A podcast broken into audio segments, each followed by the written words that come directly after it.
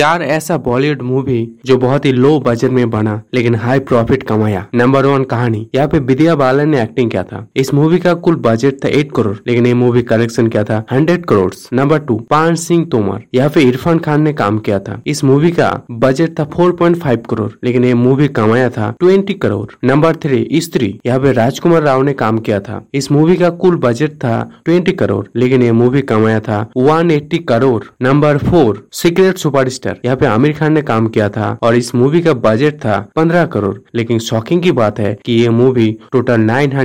five crore कमाया था तकरीबन हजार करोड़ चाइना में तो ये मूवी धमाका मचा दिया था इन चारों मूवी में से कौन सा मूवी आपका फेवरेट है और क्यों है आप कॉमेंट में हमें बताओ